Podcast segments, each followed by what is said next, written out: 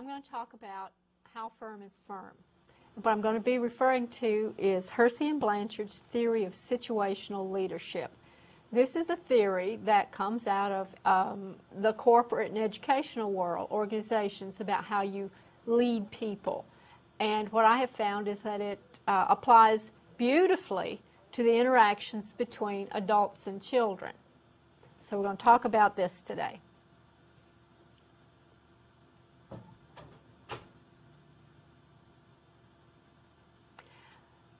Okay, Hersey and Blanchard's theory of situational leadership.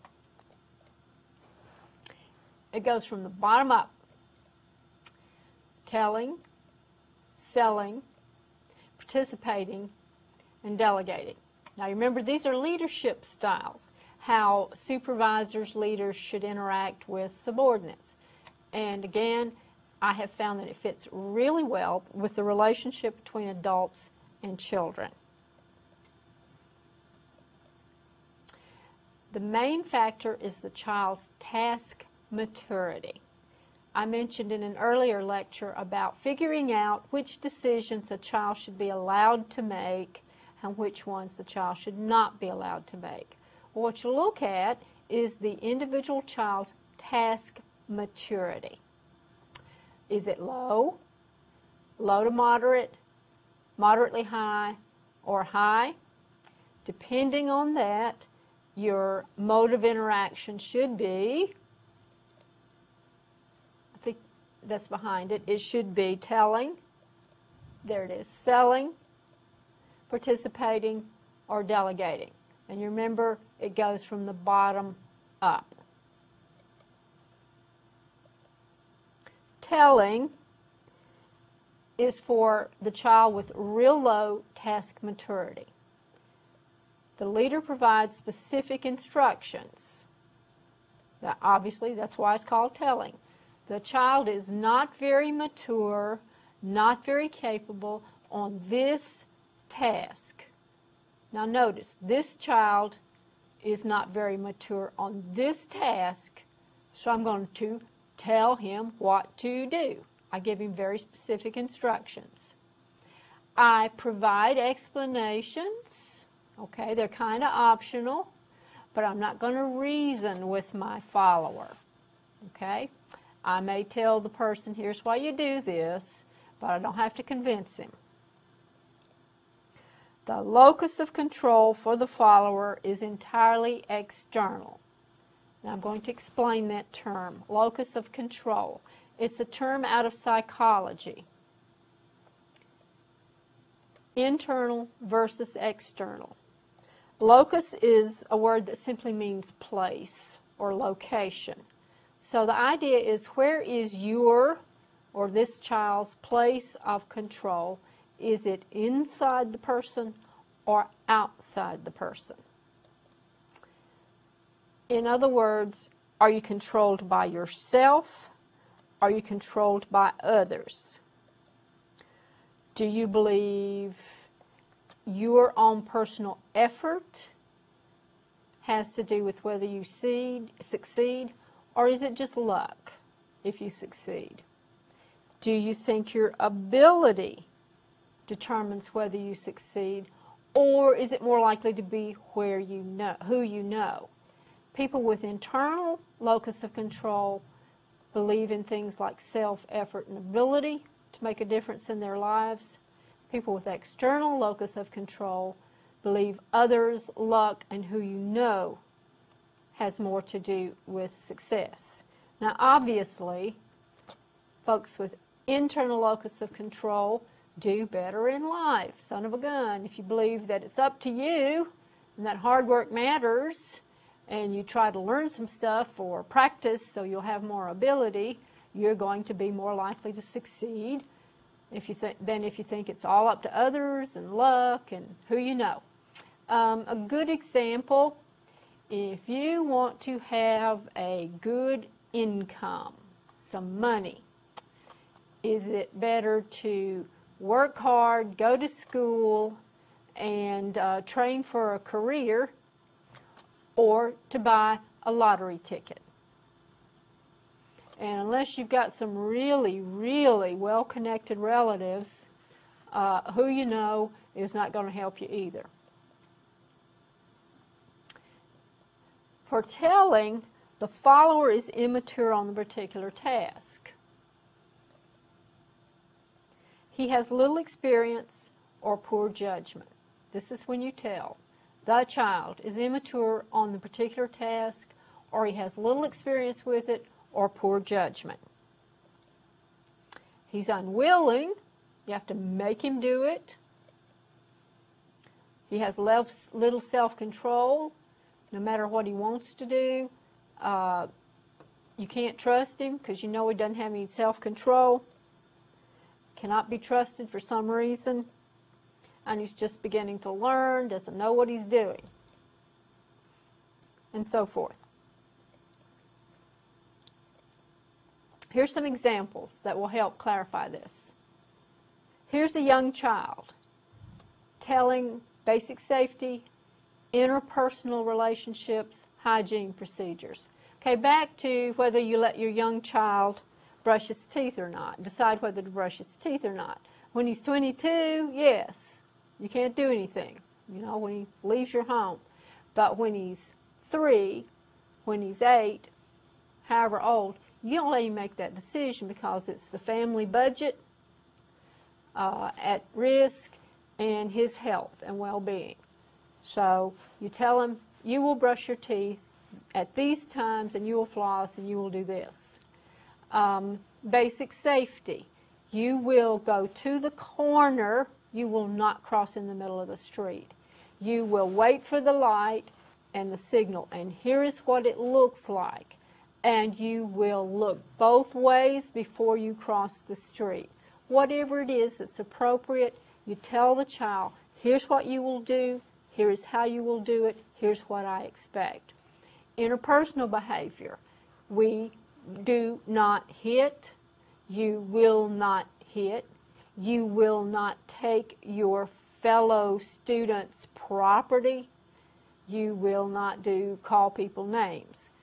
No argument, I don't have to convince you I'm right, you simply will not do these things. Okay, and again, immature, inexperienced, poor judgment, um, can't be trusted uh, to do it right, whatever. You've got someone who's immature, you tell them. Now here, it, crossing the street, bedtime, brushing teeth, not hitting, not taking others' toys, etc. Real basic stuff for the young child, you just tell them. Now, let's look at a teenager. What do you tell the teenager? Basic rules and expectations for dating, sexual behavior, and driving. Specific topics, curfew. When you come in, reporting in, calling me, acceptable places to go, acceptable companions, speed limit, drinking, etc. Now, sometimes I have my, uh, my younger students tell me I'm real old-fashioned, but I really don't care. If you go back and look at those characteristics of task immaturity, when it comes to sex, driving, substance abuse, uh, roaming around free, teenagers need to be told what your expectations are, and you need to follow through and enforce them. Um, regarding sex, teenagers are immature, inexperienced, okay, cannot be trusted, all those hormones, uh, bad judgment, so they need to be told what your standards are. Uh, and as far as I'm concerned, if you're in high school, the standard is no. Okay? You're my child. Here is your curfew. It's 11 o'clock if you're in high school. On weekend nights, and again, some of my uh, younger students roll their eyes and groan. I don't care. 11 o'clock. Uh, here's who you can be with. Here's where you can go. Here's who's going to drive. Drinking, there will be none. Speeding, there will be none On and on and on and on. If you decide to go somewhere else, you will call me. And if I say no, you will not go there. And when you come home, I will be waiting up for you. Okay? Because I'm your mama. And here are my expectations. Again, real basic rules, real clear expectations, and I'm just telling you. Um, you can argue and I'll give you explanations, but I'm setting the rules for this. Okay? And a discussion I always have with my younger uh, students is why parents set the curfew at 11 o'clock on uh, weekend nights. And my younger students will say, well, you can do anything after 11 o'clock, that, before 11 o'clock that you can do after 11 o'clock. Yeah, that's not the point. The point is who's out after 11 o'clock and whose parents lets them, let them be out after 11 o'clock. My kid, I want you home. All right? So, telling, real basic example for teenagers. Now let's look at selling. We're, remember, we're going up one step. We're going from low task maturity to low moderate. And by now you should have picked up the idea that it has to do with the child and the task. What's this child and what's his maturity on this task? All right selling, the leader explains why one solution is better. You are trying to convince the person. You are trying to get them to agree. Leader responds to feedback from the follower and answers questions. You're having a discussion. You want the person to do this a certain way and you convince them. The follower indicates that he or she understands, accepts, and complies. The leader may acquire in new information from the follower. You're discussing back and forth. Now, here's some examples. Young child, you explain why it's important to pay attention in school, why it's important to feed pets on time, take turns at play, and you have a mutual discussion. Here's why you should feed your pet that you uh, insisted that I kept for you. And by the way, it's usually the mother who winds up really feeding the dog. But here's why it's important to feed little Fido. And, you know, here I'm going to encourage you and we're going to do this together and you eventually will take over with this dog. Okay? Why it's important to pay attention in school. For a teenager, explaining why it's important to take college prep courses why it's important to check the oil in your car, why it's important to read labels before washing clothes, and etc. And everyone going through life has to sooner or later wind up with a load of pink underwear. It's the lesson you learn when you don't pay attention to your parents explaining to you why it's important to sort laundry and read labels and follow the instructions. Okay? but you sell, you cooperate, you participate, you uh, mutually discuss things with the follower. Now, participating, we've gone up one more level to moderate task maturity. Okay? So, obviously, participating, it sounds like a little more back and forth uh, and cooperation and partnership between the supervisor and the subordinate the follower contributes some efforts that multiplies the relationship. This person, this follower, has some ability, some maturity, some information, and becomes a, a more contributory part of the process. Uh, it's a mu more mutual relationship. Control goes freely back and forth. Shared responsibility. Both parties may return to selling or telling when necessary. You think you're at this level with your child, things aren't quite going right, you can back up to telling or selling if you need to. Adult retains the right to veto. This is very important. And again, parents who are too lenient often make promises or set up situations where they don't retain the right to veto.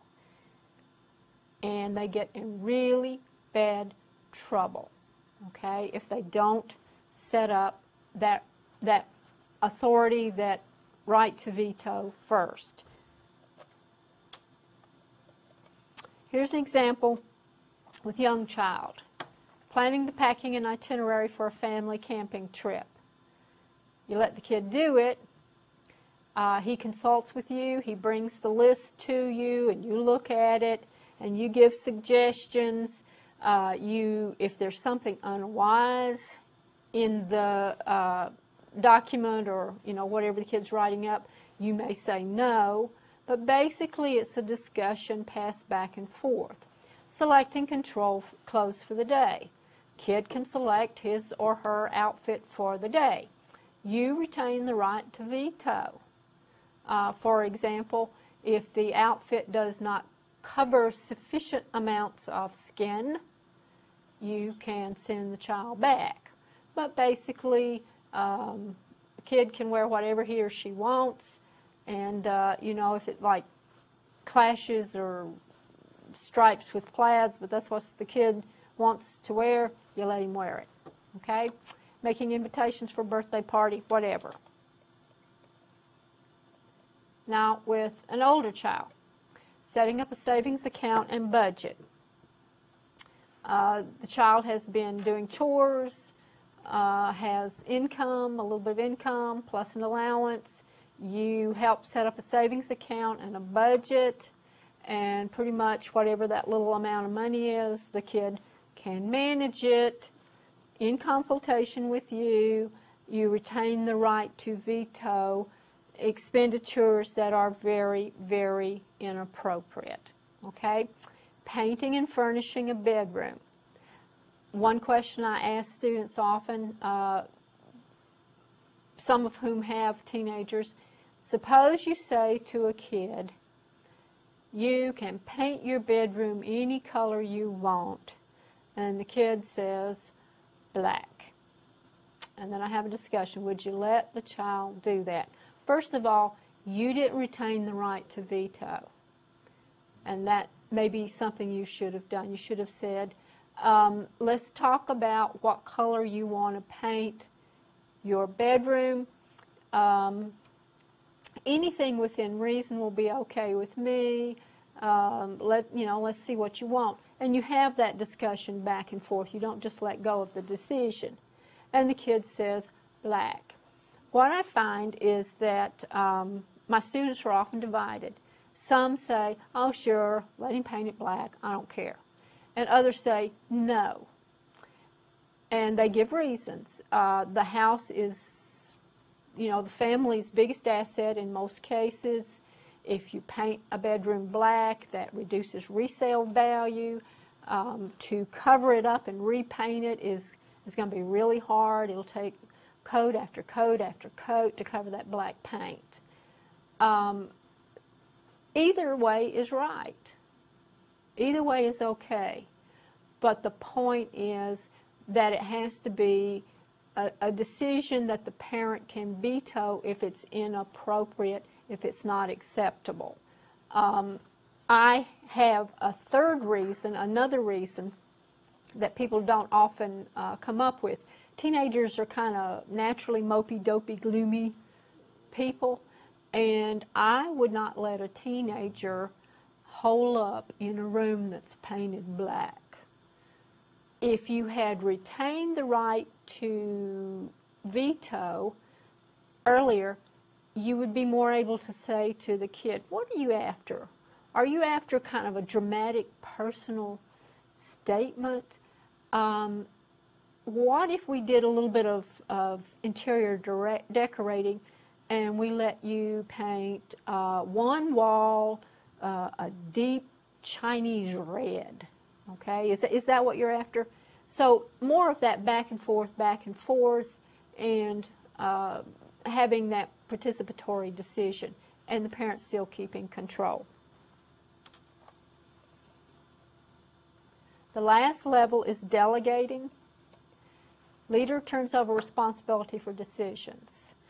Now remember that is the child with high task maturity. Follower has completely internal locus of control. The child can make this decision and has that internal ability to make the decision. Follower reports the decisions and process. Now, he's not just completely independent. He has to check in with the parent and tell, tell them what's going on. The college freshman needs to check in with mom and dad, needs to make the phone calls, uh, needs to go home for the weekends, needs to talk about things like what courses I'm taking and what major I want, and, and report back. So it's not that the follower just completely goes off independent and is never heard from again. It's more of a communicating process. Followers mature and may even be, on the lead, be beyond the leader in a particular area. You can see this very often um, when the leader has is dealing with a specific skill. For example, a coach may be able to outplay uh, elementary kids, middle school kids, some high school kids. But somewhere in the high school area, high, high school years, that coach is going to have players whose skills and abilities are better than his or hers. The, the 16 year old, 17 year old can jump higher, run faster, whatever, than the coach who's 45 or 50. That's not the point. The coach still has plenty to contribute. Uh, coaching is, is not dependent on being able to outdo. With the beginner, you need to show them, here's how you do it. But with the more mature uh, athlete, you often can tell them what you want. So uh, same thing for teaching uh, a child a musical instrument or to sing. At a certain point, the follower goes beyond the teacher. The teacher may still have lots and lots to offer the, the follower. Now here's some examples. Young child, you can delegate shower and dressing, showering and dressing. Um, kid may be kind of messy, uh, kid may be mostly clean, but you let him do it. Walking to and from the bus stop, the child knows how to do it, you let him do it. Uh, the kid can make a simple meal. He can uh, open a can of soup and make a sandwich, so you let him do it. For the older child, teenager, driving to and from work and school, caring for pets, filling out applications for colleges, supervising siblings, also known as babysitting. Uh, the kid can do it. He's mature. You delegate the task. Let him do it. Okay, now, um, we've been going through these levels, telling, selling, participating, delegating. They apply both to your own kids and they apply to teaching. Now, a little bit of a sidelight here if you looked at the first mini lecture and this one, you may notice this class is called Classroom Management and Discipline in Regular Classrooms, but I talk about parenting. I talk about raising your own kids. And I also talk about teaching school and teachers. What I would like you to do is make some shift to looking at the relationship between adults and children. And if you go back to the first mini lecture, and the title of this segment is called Getting Your Head Straight on Straight About Interactions Between Adults and Children. That's the main focus. The basic principles of relating to kids apply whether you're raising them or teaching them. And so I hope you can, can see that difference. I also like to get people who have children to focus on their experiences with their children and use that material to help them with their teaching. And people who've had some experience in classrooms, uh, observing or whatever, but don't have any children, to see if they can use some of those experiences to understand adults' interactions with children. Thank you very much.